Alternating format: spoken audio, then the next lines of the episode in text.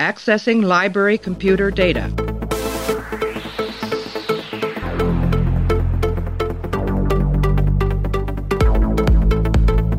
Out there, there are no saints. Just people. Hey, everybody, welcome back to our show. We're continuing our run through of Star Trek Deep Space Nine. Right now, we're up to the 18th episode of the fifth season, aired on April 7th, 1997. It was written by Bradley Thompson and David Weddle, directed by Siddig El Fadil, our old Dr. Bashir. It's called Business as Usual. In this episode, Quark's cousin Gaila offers him a job as a weapons dealer. We're joined by Clay as always. Clay, how are you? I'm good. Do you happen to know what the HR department on Deep Space Nine is located or what it's like? I would assume it's next to Odo's office, but why do you ask? Because imagine for a second if you were at work and you were having coffee with uh, a female uh, coworker of yours, and uh, then your cousin showed up and immediately walked over to said female fellow employee and started rubbing her shoulder Felt and her massaging material, his as they say in balls. Seinfeld. Yeah. you think it's I offensive? think I think Dax should have like filed charges at the le- at the very least, and maybe you know give him give him given him a a, A stern a nice hard to. one to the balls or something. Yeah, I think they wrote Dax as carefree in that regard simply to accommodate the Ferengi characters in a lot of ways like because well the for the two female characters that they have Kira would definitely respond that way right so they have to have Yes, Dax as the one who is going to allow it to happen even if she doesn't approve of it which um Mm-hmm. Which I don't care. I don't think it's a weakness of the Dax character or anything, but it's interesting how they've positioned her to deal with that, and they got they don't have Kira there uh, at all because she would react that way to them. Yeah. they really get their mileage out of that weird. Gross ear stuff in this episode because later on there's basically a scene where uh, Odo uh, walks in on him. yeah on on essentially uh, Quark getting Robert Krafted on uh, the in his floor. quarters. Yeah, he's, yeah. he's good Patriots, a timely Patriots reference. That we'll see how well hmm. that actually ages. With Yes. for any for any of you listening to this far in the future where that story has gone away, I mean he's getting a hand job. you gotta you gotta get a little churn to get that Kraft cheese going. I guess. Is- is- oh. Oh. let's um let's talk about a troll episode of Star Trek uh, featuring the Ferengi. It's called Business as Usual. We're going to take a break, play an audio clip, and me and Clay are going to come back and break it down. This solves many of our problems. It Certainly does. No actual weapons coming in or out, so we don't break any local laws. All shipping happens outside Federation space, so Starfleet can't touch us. And since all we're demonstrating are holograms, we can even show off the specialty items. Gaila, well done. It was all Quark's idea. Quark. You really are quite a find. I'm sure we're going to accomplish great things together. I can't wait. Uh, just one thing. Don't cross me, Quark.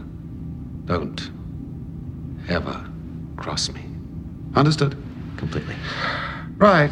Now, if it's not too much trouble, I'd uh, like to see my quarters. This is one of those um, odd episodes at this point in a series, Clay, where I think that I think this episode is actually pretty like structurally fine. I think everything is almost everything is like fine with it. It does not hold my attention whatsoever. Yes. Uh, it's a very you know, I, I'll, I'll start off with what I applaud them for. I applaud them for giving a Ferengi episode that is actually kind of interesting in what the Ferengi would do and how the Ferengi consider things, and it's actually not a comedy episode. Um, I think as we get into the acting, we'll start discussing whether the actors thought this was a comedy episode or not. But I think that the, I think that the script itself, it kind of takes the Ferengi seriously in an interesting way, and I think that the idea is like it's a good idea. It's just the most simplistic and sort of unemotional and un like there's no roller coaster ride to the story that really goes on here and it really falls kind of flat and so you're in this weird place of I don't think it's a particularly good episode, but I don't think that there's anything really wrong with it. So what what say you? Yeah, I would agree. I, you know, by the end of it, I, I found myself thinking this was actually a pretty fairly well written story in that The stakes were pretty clear. It was a simple story. It was relatable. Um, it's just not really that interesting. Like I, I enjoyed the ethical conundrum they put Quark in. Uh, I enjoyed the uh, holodeck arm sales um, uh, workaround. I thought that was pretty clever. That's a good idea, right? There's a couple good Yeah, ideas in it. idea. Yeah, yeah. But yeah, like I mean, the ethical thing doesn't come up until there's about 15 minutes left in the episode. Yeah, yeah. And everything before that is just like sitting around talking or figuring out how to put a baby to sleep. I can tell you probably just put this episode on and that baby would be out like light. Um, Kirayoshi. Yeah, it's uh yeah, uh, it's fine. Like there's nothing structurally wrong with it. It's a perfectly finely written story and I think the payoff is fine. It w- makes sense. Yeah. Uh it's a fairly reasonable way to wrap the story up. But uh yeah. Uh, the most interesting part about it was that I, I want to. I'm continuously um, or continually interested in what uh, what show um, Avery Brooks thinks he's acting in, as far as like the episodes that Sisko is not the main character, what he is imagining is going on in the life of Sisko. Yeah. because he is exceptionally salty in this episode. He- uh, he- especially at the end there when he's like just sitting with this look on his face like he just came back from a really shitty meeting and now he has to deal with Quark. Yeah, well, I I didn't mind his ending thing. I thought that his first when he first yells at Quark felt like he had would, was taken off of his meds or something for that week. Like he's very angry, and I think that it, it's one of those weird things. It's like it's it almost fits hand in hand with the episode. It's like I understand why Sisko would be angry about that because he thinks Quark is dealing in like weapons of mass destruction, but th- at that point that he flips out on him, they haven't really gone into that as much. And I know it's there. Like, so what I'm saying is that the script mm, is obviously aware of the fact that this is what Quark is doing. And so everyone else on the crew is kind of reacting to him negatively, which becomes even bigger as the show moves forward, the episode moves forward and like Dax abandons him and everything. But I don't know. It's, it, it felt to me like I, I, Avery Brooks thought that that was going to be like his only scene in the episode. So he's like, I'm dialing it up. Um, I feel that's Nice. that's nice. I feel that the and, and this is probably good. Like the the fact that the the episode works, but it also doesn't work at the same time is kind of how I feel about almost every aspect of it. Like the there's some good actors in this episode. However, I'm not sure that they're acting appropriately for the story. Uh, the guy who plays the weapons dealer, the bald older weapons dealer, who's a famous actor, um, who I can't think of his name right now. the but uh, um, the Quark's boss or the other guy? Quark's boss, the human, not Okay. not the Ferengi, who's Gaila. Gaila is the Ferengi. No, no, not not him. I meant the other guy uh, who, who shows up later. The guy from Reservoir Dogs. Oh, Lawrence Tierney. No, not Yes. Lawrence. Lawrence Tierney is also funny, but the Hagath guy, the like the Yes, weapons yes, dealer yeah. boss. Yeah, um, he is. He's a good actor who clearly is like, oh, this is a sci-fi genre show. I'm going to act now and sort of and get his point across. Does anyone have any cheese for all of this ham that I brought with me? like is the scene where he's he's yelling at he's like Quark, you think this buffet is appropriate? Well, it is. Ha, ha, ha, ha, ha. It's very Got you. Did you see through my acting? Um, and there's nothing. Ferengi humor might not fly, but human humor cannot be topped. the um, the problem what is the deal with airplane food? the problem with it is that it's like I don't even Take think my it's wife, I please. my, boy, my arm's tired. I, I just came in from the Delta Quadrant. Boy, my arm's tired. Um, I, I think that like the the problem with it is that I don't even think it was like a bad choice. You know what I mean? Like Yeah. it's like it's it's an okay thing for him to be doing. However, it doesn't really fit in the episode. And I, I know that's not a very constructive criticism, but it just feels off on some way. Like I can't really get invi- invested in what that guy's doing.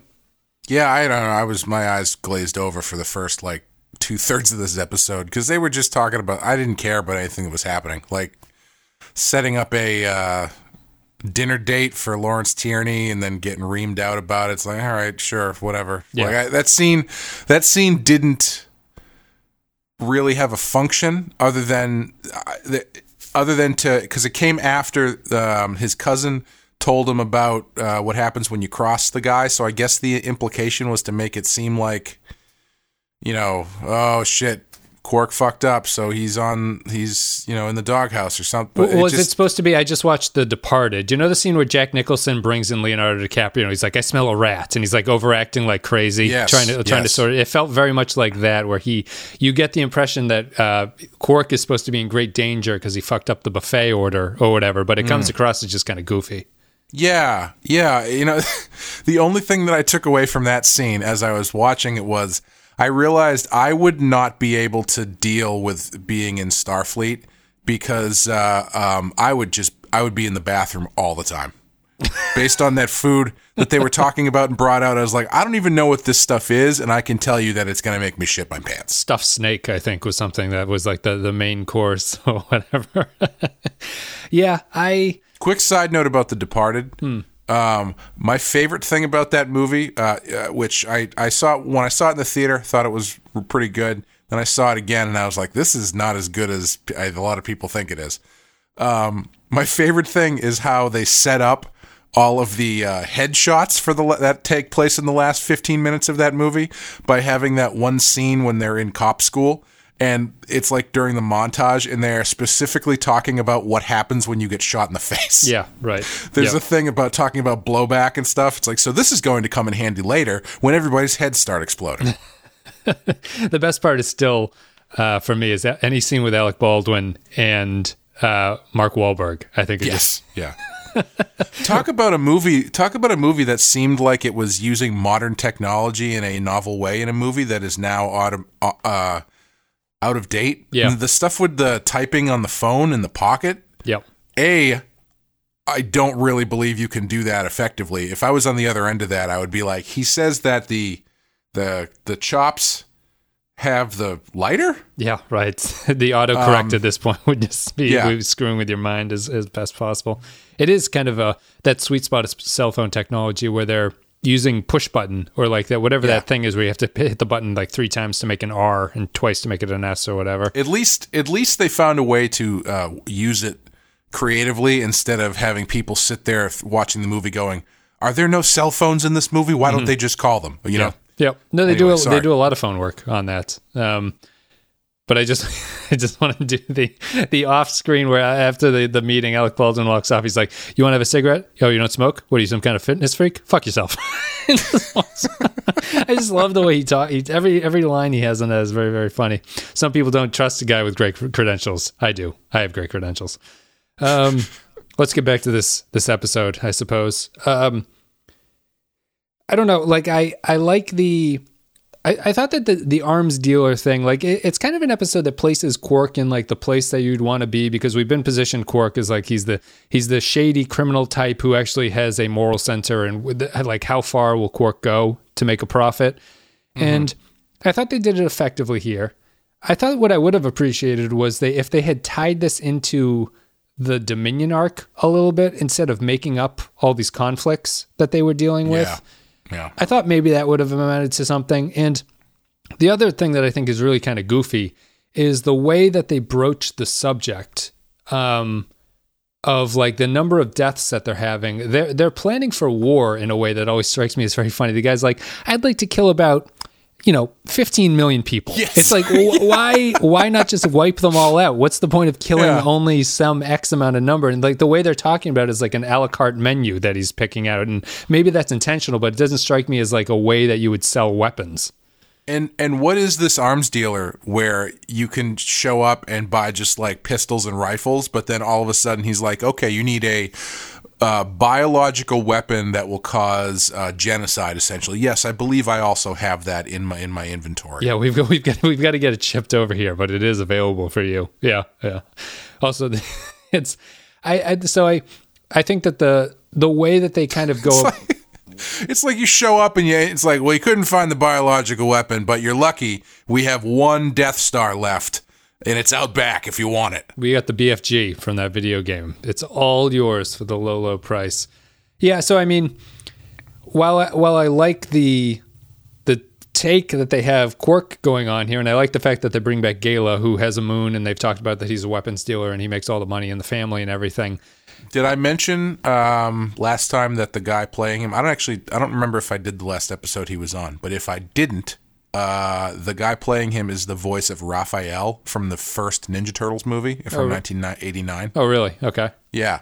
Yeah, the only reason I know that is because that movie was very influential on my formative years Yeah. as a comic book fan. So his like voice wave file is like burned in your brain. You can recognize him under pounds of makeup and everything. No, actually, the voice is very different. I just recognize his name because it's kind of an odd name. Oh, It's gotcha. Josh, and I don't know how you pronounce his last name. It's spelled P A I S. Right. Yeah. Pays, I would assume, or something like that. Yeah. Josh Pays. Yeah. he- I I actually think he's. I actually think his performance here is not particularly good. Um, he's he's clearly uh he's I, I'm I'm continuously continually again uh fascinated by watching actors figure out how to work through the makeup. You know, I've I've talked about the Klingon stuff, uh, you know, at length. Uh but the Ferengi at least he seems to be working around the Ferengi teeth just by making sure his mouth is extra wide when he says things so his teeth don't get in the way. You know, that kind of thing. It's it, you can actively see him making a choice on how to approach having to say all this dialogue with a mouthful of plastic. yeah, and I maybe that's the reason I don't really like the performance because he he is talking in a very strange way. Although I don't know if they. I don't know if the producers are like, this is the way the Ferengi act. Like they're very broad Yeah. like this. And it, it w- with the combination of the bad teeth and the sort of broad personalities that the per- the Ferengi have, it kind of, I don't know, it strikes me as never particularly very like good performance wise from anybody. Yeah, I was wondering that too. If there's like, if the, if you are if you are hired to play a Ferengi, uh, and I'm assuming at this point, uh, if you are a character actor, you are not sitting down and watching every episode of Deep Space Nine to figure out how the Ferengi work, or maybe Right. you do. I don't know. Um, but do they give you like a class? Or do they give you like one episode to look at or something? Or, or like, is there is is the Ferengi acting because it's all kind of the same? Yeah. right. It's all fairly similar. Uh, it's borderline racist.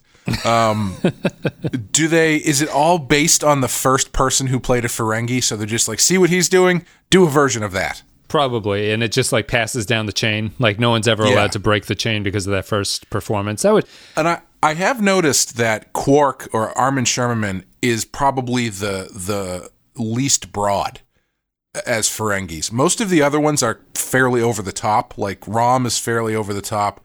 Uh, the Nagus is fairly over the top. oh, I'd say Rom is over the top in a non-Ferengi way. yes, he's he's in a you know a different stratosphere Yeah. for what they're doing. Yeah. He's in a simple Jack sort of way. Yep. Um, uh, Nog is kind of over the top. The Nagus is over the top. The one that uh, Jeffrey Combs played is Oh over yeah, the Brunt. top. Yeah. Yep. Yeah, uh, this guy is over the top, and I don't know if that's if it's a combination of things, if it's the makeup and the acting style uh, f- that they is quote unquote the Ferengi thing. But Armin Shimerman is actually pretty laid back. He does a lot of more work with his face, I think, because his eyes, his his he he was born for that makeup, for better or worse. Um, it looks the best on him, and it, it, it- and it really accents his his eyes, which are pretty intense. Yeah, he has a he has so- a good head shape for it. It seems Yeah. like the others tend to like if you have too narrow of a head, it makes the Ferengi look kind of weird. But the the Ferengi head shape, I think that roundness is really more of an appealing look for them, and he, he has that. Yeah, and something about for whatever reason he just can do a lot more with with a lot less when it comes to playing uh, Ferengi. Maybe it's um working with Auberjonois. He gets to look at that a little bit, and he's allowed to sort of like because they both do a good job of acting underneath the makeup, and it's more subtle than what the other characters do, Yeah. who tend to rely on talking quite a bit. Yeah, Um, oh, sorry, the baby's in the background. Someone's going to complain about that. someone get Chief O'Brien to pick him up. no, you need Worf to come in and pick him up. oh, that's right. Yes. Um, I, I think that the, the- you know, so where do you stand? I, we both kind of agree that the, episode is kind of fine but boring. Like what you started off the series thinking that you, uh, you at least kind of enjoyed the Ferengi episodes on some level. Are you still coasting along with them, or has anything changed with you the more that you see them? Uh, I didn't really like this. I, I shouldn't even say I didn't like it because it was fine.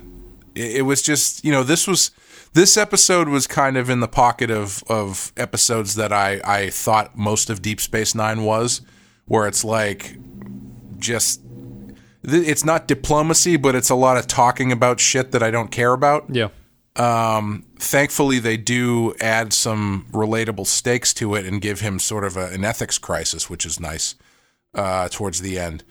Um, but yeah, like the between the talking about uh, how much guns are going to cost and like who's going to get what, and this guy yelling at where this, they're going. Yep. yeah, th- and this guy yelling at this regent about going to Fire Island or whatever. Uh, it- I that stuff was, and that plus the baby stuff. I was just like, oh boy, this is gonna be one of those ones where I just sort of, just sort of let it wash over me and forget what happened. But, yeah, um, I, I, we, we- I do. I will finish with the baby stuff. There's not much to say about the O'Brien storyline, which is Yeah. kind of fascinating. But the, wh- like, why?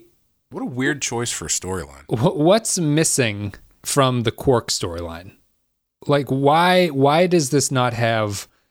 Because Hardcore nudity. if I was looking at it, I think you have all the beats here that should work for a satisfying Quark story. And maybe this episode is satisfying on like the definition of just be like that worked, that was satisfying for me.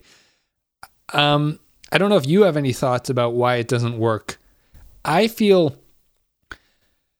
I I feel like the the I feel like it's maybe one of their ethical issues that is divorced from what they're actually seeing and so the talking about it isn't really conveying what's Yeah. going on. It's maybe too like intellectual of a something to have to think about.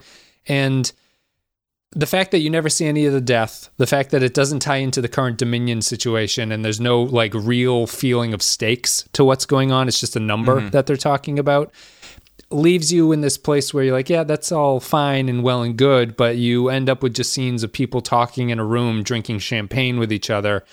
And it doesn't really feel like you're actually existing in the universe and having an episode or show about the universe. It feels like they're just kind of talking about what that would be like. Yeah, I, I think um, part of it is that the beginning of it, the plan just works fine. like he, the, you start the episode with him talking about how he has literally no money left, and very convenient start- plot wise. I think all of that is very convenient plot wise. Like he he has no money, he gets this job that gives him money, and then he makes enough money to quit at the very end. Is is it wraps up tidy? Yes. But sorry, I didn't mean to interrupt you. Well, no, I think that's part of it because I think you know he's got no money at the beginning, and then when his cousin shows up and gives him this job, arms selling job, he kind of hems and haws for a second, and then he's into it, and then like right away it works perfectly, and he and he gets enough money to be out of debt, and they they're adding on these uh um trying to make it seem more dangerous than it is by adding on this this higher up guy who's you know threatening him and what whatnot. But essentially, you're not really seeing anything in that section of the story that really is consequential or or adding tension or pressure to the story. Yeah. Um, Shouldn't he have, shouldn't you, he have murdered that guy that he fires like in front of Quark or something? Yeah, something like that. Yeah. Yeah, Uh, because yeah, all, all you're you're hearing about this guy being killed off screen, but it's not really, you know, that that only gets you so far. You know, um, then you're kind of falling into, you know, the the discovery trap where you just start talking about stuff and you don't realize talking about stuff doesn't land the way Yeah. that showing stuff and how the character relates to seeing what's happening Yeah. works. Yeah. um So yeah, I think I think that's part of it. I think there needs to be more pressure on Quark at the be- at the beginning. Um, even even something. I mean, on top of on top of uh, what would be nice actually would be um, a scene where on top of him actually maybe seeing that other guy get killed, maybe Deep Space Nine takes in some people who have been hurt or killed by the weapons that he helped facilitate the sale of. Right. Yeah. And so then you have the first inkling of him kind of like hand waving it away, being like, well, that wasn't me. I didn't do that. You know, trying to compartmentalize what he's doing. Yeah, which he does Uh, a little bit in this. He he comes up with these Again, sort yeah. of stock gun defense, uh, like uh, arguments that he spits out, but Yeah. you haven't seen the reason for him to have that Yes. opinion. Yeah. I mean, him saying it makes you as the viewer also go, oh, yeah, who cares?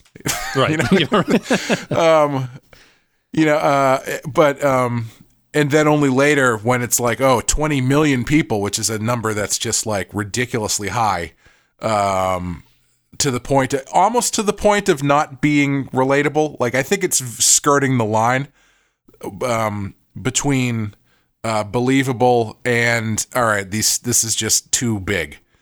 Um, I would just, I would have had that. I was trying to think about how to fix that. Instead of him being like, I need between 12 and 15 million people dead, I would have had him say, like, I need the firepower to level a city. You know, something that's not so, like, you can internalize that as like, oh, that, that would be a lot of people who would potentially Mm-hmm. die from that. But I, I, I don't know. I think they made a mistake going with like a number crunching aspect to what was going on. Yeah. Well, I, or or something more specific where it's like where he's like uh, you know, um we got to start hitting these people where it hurts, so I'm going to blow up a, a children's hospital. Yeah. You know, something something like that where it's where he can act, act- you can actively imprint on what they're going to do and how it is uh extra extra bad. Yeah. Uh, because yeah, number crunching. Because even in that scene, doesn't Quark say something like, "Well, what if we only killed like 10 million people?" Right. Well, How about we wound some instead of killing Yeah, them? yeah, Yeah. Where it's like when you get into start that kind of semantics, you, you're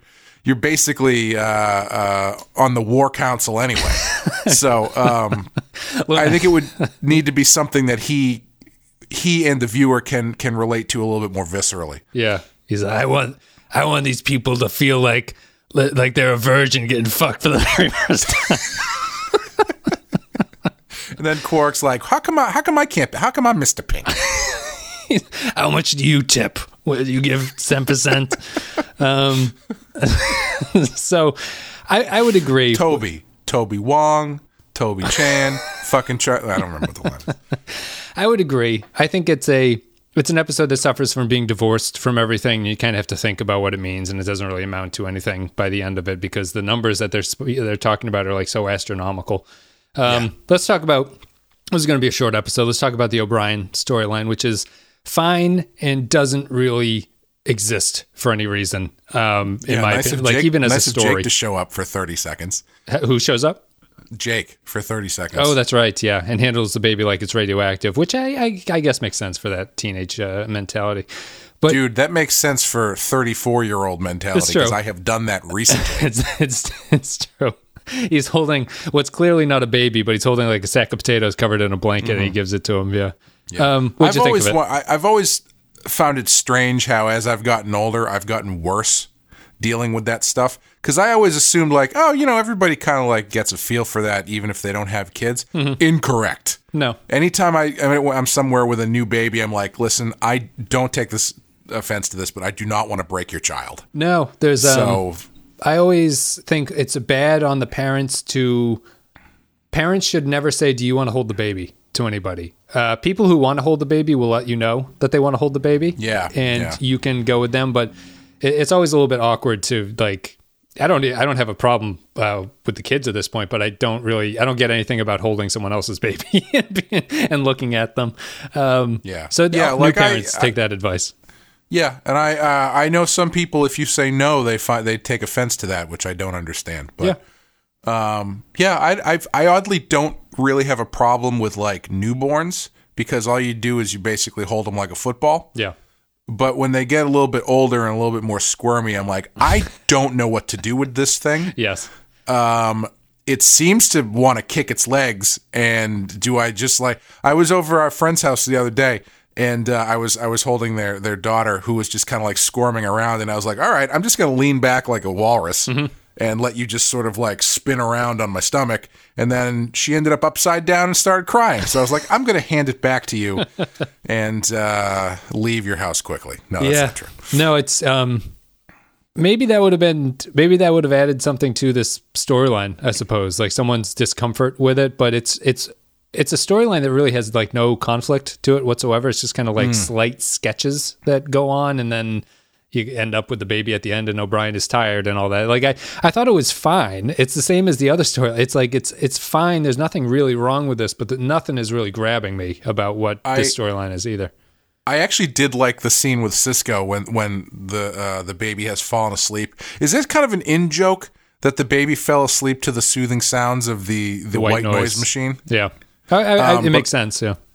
But I, I liked when Sisko was like, "Oh, okay, O'Brien, why don't you take a few days off?" And he's like, "No, it's fine." And Sisko's like, "No, this is unacceptable."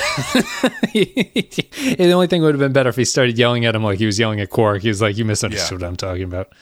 Um, yeah, I, it's it's there's not even really anything to say about it. So we see Kirayoshi, we get reminded that he exists, and Worf is good with the O'Brien children. Continues is as a, a story or plot point that the show wants us to know about. oh, uh, uh, uh, f- before we wrap up, what did you think about the dream sequence? Terrible. Quark, Quark has? Terrible. Yeah, I thought it was really stupid, and it just seemed like an excuse to get everybody back into the show for a scene. I mean, the the thing about the thing about dream sequences, you expect a little bit of symbolism or something, Hmm. but this was no. There was no. They're like, you killed us, Quark. Well, Brian watched up and he's like, why did you kill my baby, Quark? And then walks off, and it's just so. You know, It, see, it, was almost like the end of Wayne's World when all the shit keeps ha- like er, keeps piling up at the end, and his girlfriend is like, "Wayne, I'm pregnant. That's why I've been so moody lately." And Right. then he's like, "I can't sign you because you're not good enough for the record, and your house is burning down." Like that kind of thing. You've killed my child. It, it, it's a tough it's a tough thing because you know you can go David Lynch dream sequence where everyone's like, does this mean something? Like, what's going on in this? Or hmm. you can go this incredibly obvious. I think the best dream sequence is somewhere in the middle. I suppose. No offense to all the David Lynch fans and stuff, but I, So, go ahead. well, Sopranos would be an example of. I think that I think Sopranos does a good job with its dream sequences because it's surreal, but you can also sort of understand what they're talking about. So, what I would have done, this is c- compounding on top of what I said previously that I would change. So, I would add in the thing about Lawrence Tierney wanted to blow up a children's hospital or like a newborn ward or something like that. and then, my, in this dream, because having him see the, the, the death, the, the dead people from DS9 actually doesn't make any sense because nothing he's doing is involved with selling guns to anybody who's going to fire on Deep Space Nine, right? Right, right. So I would have uh, uh, ha- have him have a dream. You could keep that stuff if you really want to, but I would end it with O'Brien saying, "You killed my baby," and then going over and putting the baby down on a uh, in a not a pile, but like in a uh, basically a newborn ward full of dead kids. Okay. Or- So and like do like a zoom out thing where you can see the number of people, the children that have been murdered by by this guy. So just to add add uh, this might be too dark Well- for broadcast television in the '90s. I don't know, but I think it would be effective. Oh, is this too dark? I was thinking because the whole episode has been about O'Brien having a hard time with the baby being quiet. Would he have been like in the dream? Would he be like, well, he's finally quiet now, and he like lays him down into a tiny casket or something? Like, is that? is that- is that- You win. I think I think the show should have should have tried something a little bit more edgier than what they ended up with.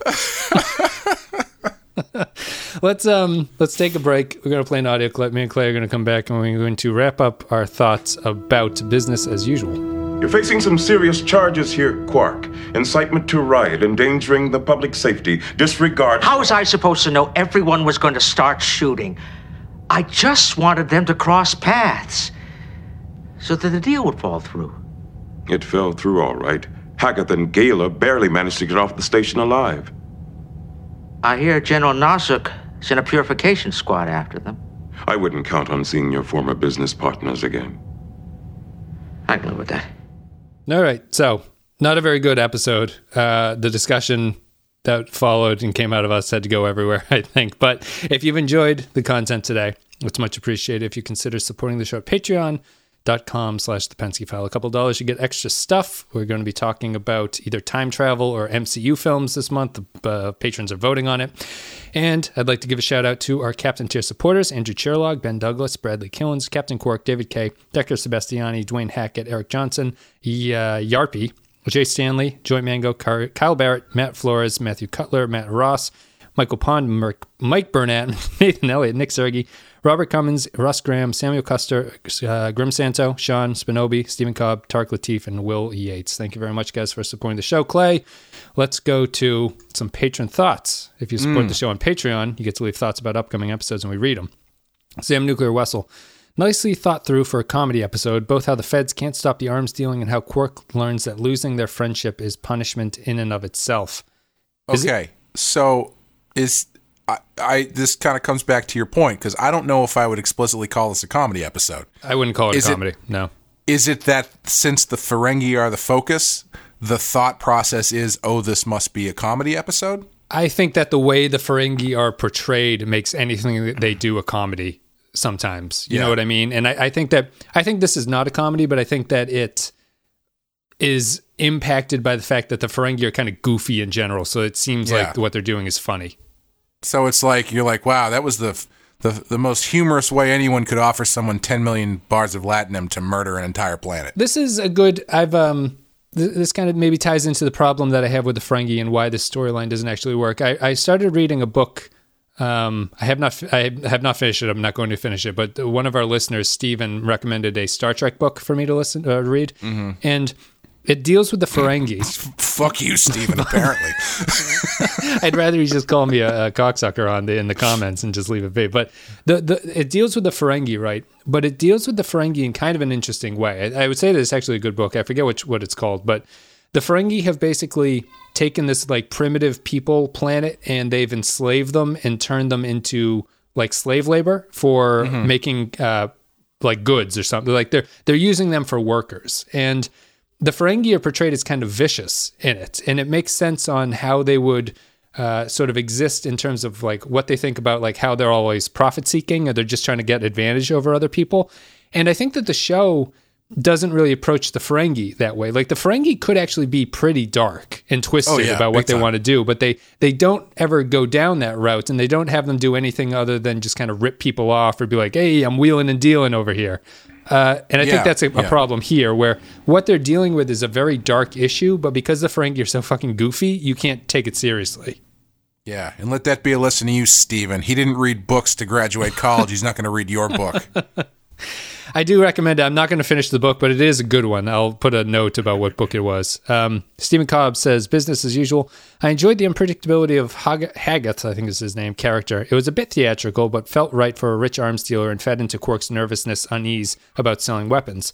Sisko's speech about stepping out of line was awesome and further plays into the weird moral position DS9 that must exist for the place to keep operating.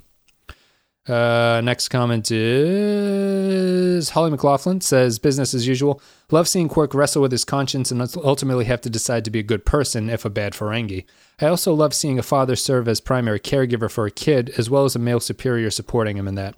Shades of what humanity could do any old time we decide to get around to it. I would agree with that. That's a very good point. Captain Quark, business as usual. O'Brien shows us that a working dad can have it all. Also, the actor who played the evil British arms dealer, art dealer in Beverly Hills Cop plays evil British weapons dealer here, hmm. co-starring his forehead mole. I'm surprised DS9's bulkheads remained intact considering the scenery chewing going on with him.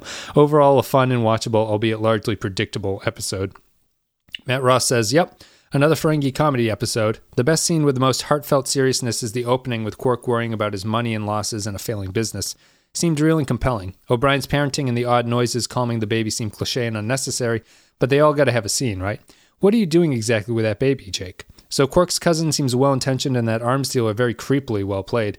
Starfleet's umbrage at weapons sales seems a bit ridiculous and too self righteous. The ending just wraps up neatly, and we return to our regularly scheduled slowdown, waiting for the amped up war episodes that have yet to come. Did uh, what did you think about the stuff with Dax, with uh, Dax and, and Quark? I thought it's fine. It suffers from the problem of us not seeing the war, pro- like the damage that Quark is Yeah. doing. So I, I like the fact that they personified the station turning its back on him through Dax, but that that's about it.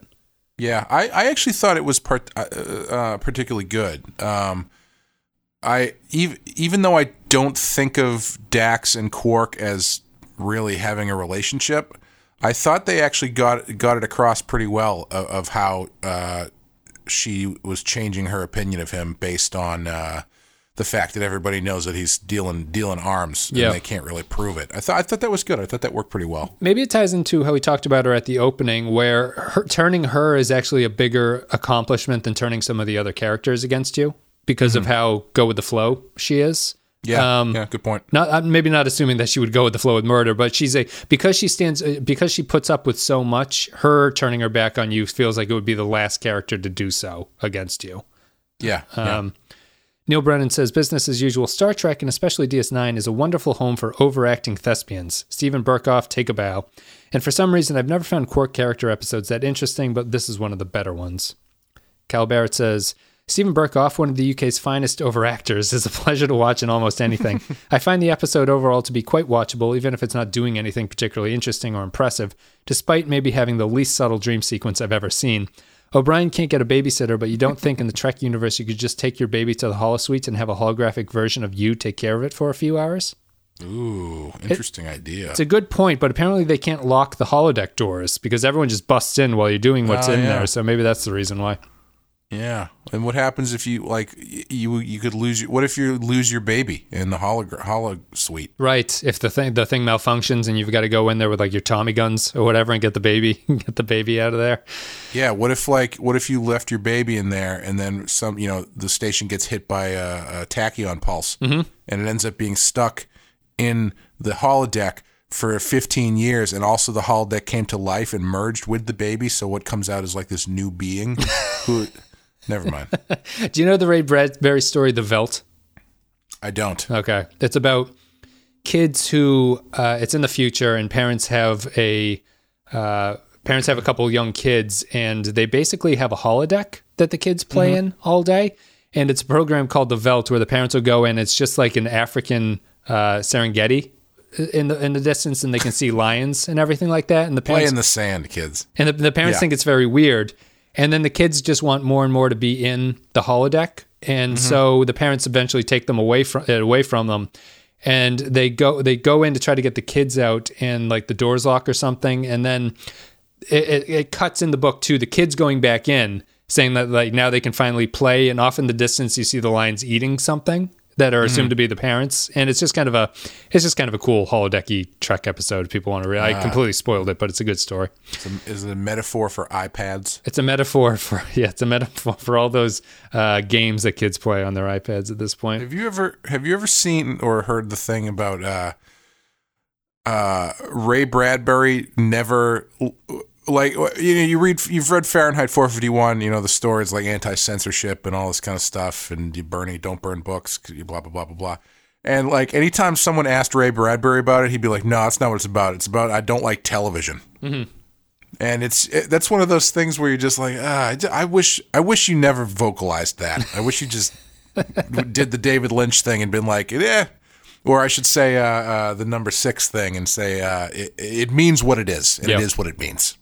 Or you can you can pull a J.K. Rowling and be like, you know, the two lead characters in there were having sex with each other. I didn't write about it. I it think I love that. I love that she's doing that. you know, I That is such a plus trolling. I love it. I- And I'm not saying that because she's. I'm not saying she's doing that like t- to be snarky or whatever. Yeah. But like I, I just love um, the fact that she can still have that much control, maintains a little bit of control over this creation that has exploded. Yeah. Where she can say, "Oh, by the way, X, Y, and Z," and people lose their fucking minds. I I'm, I'm torn of this because when I heard about it, and my understanding was that I was like, oh, it's like very interesting that a creator a has control over her product in a way like that, and b doesn't seem to really care about the canon of stuff. That like, you know, hmm. like it, it's the opposite of. It, it annoys fans because they're like, no, you can't change what we understand about this. Like, and she plays kind of fast and loose with it, and I like it for that. The criticism I've read that actually changed my mind about how she does it is that I don't know anything about these books, but hmm. what she's doing is sort of bringing up that characters are having like gay relationships with each other.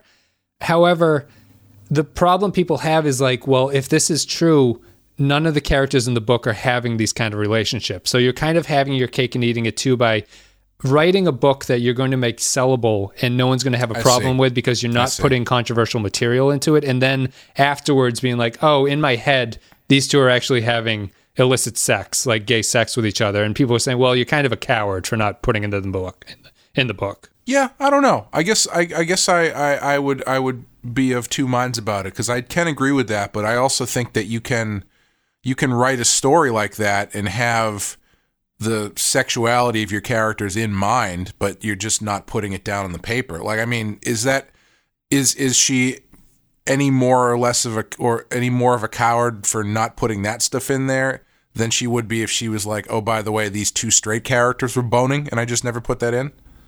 Um, Because Harry Potter is more is a pretty chaste book, more or less, yes, right? right. That's Yeah. and So, I think like, that's it. I- yeah. I think either way, th- injecting that sort of element to it is going to feel uh, uh, not inappropriate, but like like, not in line with. Yeah, okay, yeah, yeah. not in line with the rest of it, and I and it and I and I agree that it does. It is very sensational on her part to do that. Um, but I don't know. I don't know if if not doing that is any more or less. Uh, I don't know what the word is. Um, than if she did the same thing with a with a straight character or two straight characters. Yeah, Um, yeah. But I get. I mean, that uh, people coming at that from a point of view that is different than mine might have clearly have a different uh, viewpoint on it. So you know, I, who knows? Yeah, I, I if she's doing it to just sort of like give the middle finger to fans who take the stuff too seriously, I kind of applaud Mm-hmm. that. But if it's a if it's a way to sneak something in that you don't actually have that you should have included in the book maybe or at least like broached in the book to sort of add Mm. to that kind of like realistic or if you think it's that important to the characters to if Yeah. you think it's important That's enough true. to bring up why is it not in the book i guess would be the yeah. counter Well, yeah. I again, I think it's kind of a, a double edged sword because I mean, I though there's not like illicit sex in the book, there are characters who do have relationships, right? yep So uh, yes, in that case, I could say, all right, the fact that she's taking saying, oh, these two characters are gay, does feel a little bit cheap because why is she willing to write about these straight characters having relationships, even if they're not like graphic relationships? Yep. Not that I'm saying that the you know the the gay one would be, but just for example, um, what what is stopping her from writing about a, a gay relationship in the same way? In that way, yes, I would say it's cheap yeah um, and it's kind of sensationalist. Uh, but if you're if if sh- if it's more of an idea of like, oh well, when I was writing it, these characters I thought of them this way. You know, here you go. This is this is how I this is how they were for me when I was writing them. Then that's different. I think that's fine. But again, it, it does it, it does kind of come off as kind of sensationalist when when you look at it that one way. Yeah, yeah. Well, let us know, people, what you think about J.K. Rowling, uh, how she how she does this, and would you want would you want the creators of Star Trek to do the, exact same thing? Uh, let's give a rating for this one, Clay. One to five for business as usual. Um, high two. Okay.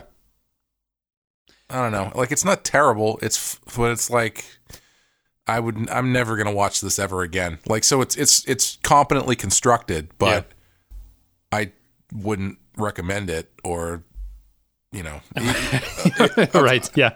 Yeah. of all of all the Ferengi episodes to pick, I wouldn't pick this one. That's true. You'd almost prefer a worse Ferengi episode to have something kind of flair to it. Um, Yeah, uh, you know, I don't know. on my rating system, I'm going to have to give it a three, just because I think it's competent. Um, Yeah, I, that's that's why I said high too, because it's like I want to say three just because it just seems so middle of the road. Yeah, it's a bad three. it's just a bad three, yeah. I guess would be the way to I would describe it. I and we we get asked um why sometimes why we sometimes don't review the Discovery episodes the same way. The reason I don't give a rating to the Discovery episodes is because the serial nature kind of interferes with that a little bit. Yes, and yeah.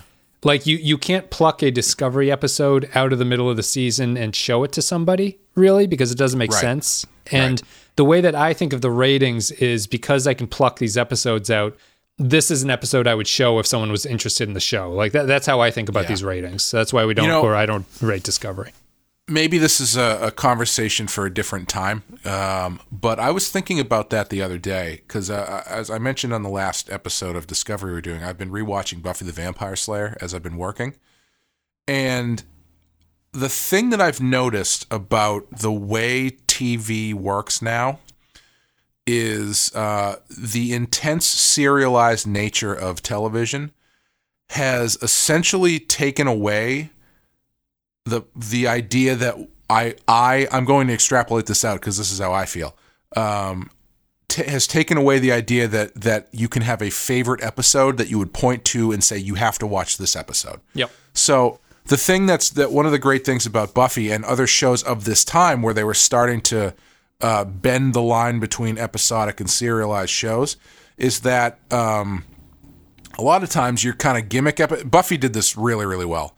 Uh, the gimmick episodes you always had something that was integral to the plot of the larger story, but you could still watch them and be impressed by the episode itself. And they stand out to the point where you'd be like, "Oh my god, my favorite episode is the one where X," you know. Mm-hmm. Um, and it's not even relegated explicitly to the gimmick episodes, but like think of old TV shows, right, or older shows. I'm sure that you can go, "Oh, my favorite episode of the X Files is blank," or "My favorite episode of Cheers is blank." You know, the one where X happens, that Yeah. kind of thing Yep. you can't really do that anymore. Like I really enjoyed the first season of Westworld. I couldn't I can't I n- you can't pick an episode out of that and go like, "Oh, my favorite episode of Westworld is episode 3." Yeah. Or or anything. Like uh I even I even have problems with seasons for some shows where I cannot remember what season anything happened in. So Yeah. when people are like comparing the best seasons of the Sopranos and they're talking about stuff, I'm like, I I have no idea what happened in those seasons. Like I, Yeah. I it's, it's all just one storyline that crosses over. Yeah, and I found that it makes, for me anyway, it makes shows, uh, l- makes me less inclined to rewatch them as well because there's, while I enjoyed the show as it's happening, there's nothing really connecting with me that makes me want to revisit them. Sure. Yeah, uh, but and it's I've I've I found that that even in Discovery, Discovery is well. I mean, I'm not going to say I my favorite. I would you should watch this episode in general for various reasons. Uh, yet maybe next season, who knows?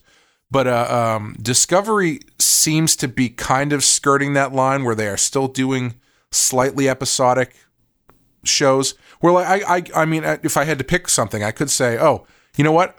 That episode where uh, um, you know the good one this season. I can't remember which one it was. This season, but for instance, like oh, you know, I, I really like the one where they go into the mycelial network and the ship is crashing. Which you know I didn't, but just for an example, Sure. I can put you can point to that and say, watch this, and you can get the gist of it and enjoy it, even though it's n- in the middle of a, a season of a season long story.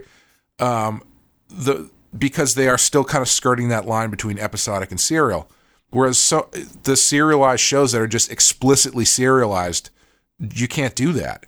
And I've also noticed that. Uh, sorry to go on this long diatribe about television here. Um, the shows that are explicitly serial do not even try to attempt to sum things up the way they used to. Because remember, on older shows, the shows that were more serialized, and again, using Buffy as an example because it's fresh in my mind, as Buffy became more serialized, before every single episode, they would go previously on Buffy the Vampire Slayer and then have to like hand pick a bunch of shit that has happened over the past three seasons that are all now relevant again Right. Yeah. because they're continuing that story. And now it's just like you either watched it and you're on board or you're not. yeah. it's- Or you're you're binging it and you watched it two minutes ago and you don't need a reminder. I think that's the thing. I think the binging mentality is like, well, these people probably have watched five of these in a row, so we don't have to recap anything. yeah. Uh, but it, it is just really interesting to see how that switch to serialization has has made for better shows, arguably overall, but the episodes themselves don't stand on their own as much as they used to. Yeah. I, I, Sorry, I, didn't, I didn't mean to go on a huge diatribe about this. no, it's just in my mind that a I lot of TV producers now say that their the Picard series is being talked about this way by Patrick Stewart. too. It's a, it's a ten hour movie, and Yeah, that's I, I agree with the opinion that that's problematic. I don't I don't want Yeah. a ten hour movie. If I wanted a ten hour movie, make a ten hour movie. Like you're you're making this right. for television. And I actually had this. I went on Enchantment by Eternity's channel and did a stream ab- about like debating the merits of Discovery.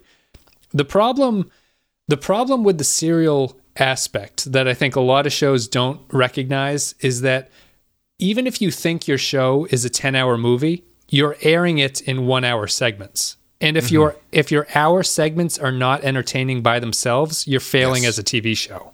yep, So Yep. it, it, that's the reason that whereas something like Daredevil can have this dip in the middle because there's no action leading up to the sort of like third act of the story in a season. It Hmm. doesn't work as a TV episode because it's like I need something to make me want to watch this one chunk of a story. Yeah. and yeah. I've yeah, No, I was just gonna say I've said I've said this before in reference to comic books. Like I, it's I you got your your single issue comic has to be satisfying from page one to page twenty two in a way that is separate from the overarching story that you're trying to tell. Just because you you just because you have a bridge episode of TV or a bridge issue of comics doesn't mean that you can't do something interesting to keep your attention for that book. Right. You know. Yep. It, it's uh, it, which yeah I think it's something that that people are are losing sight of. Yeah. Um, yeah. and it's too bad because uh, you know it's funny though because I I when when, uh, when I was doing some some work a couple months ago, I was rewatching the first season of True Detective, which I know you didn't like, but I, I really enjoyed. And I liked it until is- the end. Yeah. Just to, yeah. Yeah. Okay. That is short enough where I could binge through that again Yeah. and really enjoy it. And in that in that sense, I would say, yeah, I would recommend it, and I would recommend it as a whole. I wouldn't recommend it episode by episode.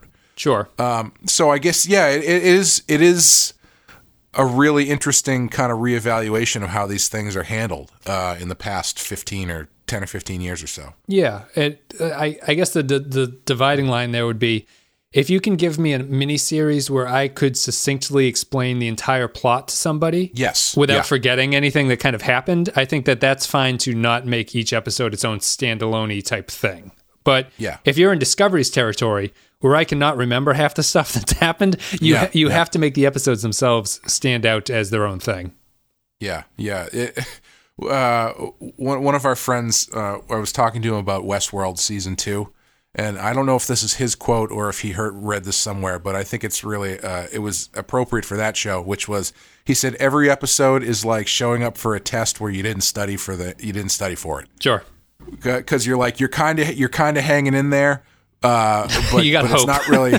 yeah, and I think and, and that's uh, maybe that's that's part of another discussion, but uh, it's just interesting how they're handling these shows now these days. Let's uh let's wrap it up. Guys, thank you very much for listening to our podcast about business as usual. We'll be back with Ties of Blood and Water, is the next DS9 episode. You can follow the show on the social media links, Facebook, Twitter, Discord, if you want to talk to us. If you want to support the show, patreon.com slash the Pensky file. And that's about it. Recommend the show on your internets or wherever you may find other people talking about Star Trek podcasts and it's appropriate to bring up. Don't be a weirdo. Just do it somewhere appropriate. Clay, do you have anything you want to say before we're done? Uh, Night Moves number four comes out this week, I think. So keep your eyes open for that if you like comic books. All right, guys. I think that's it. Thank you very much for listening, and we will see you next time.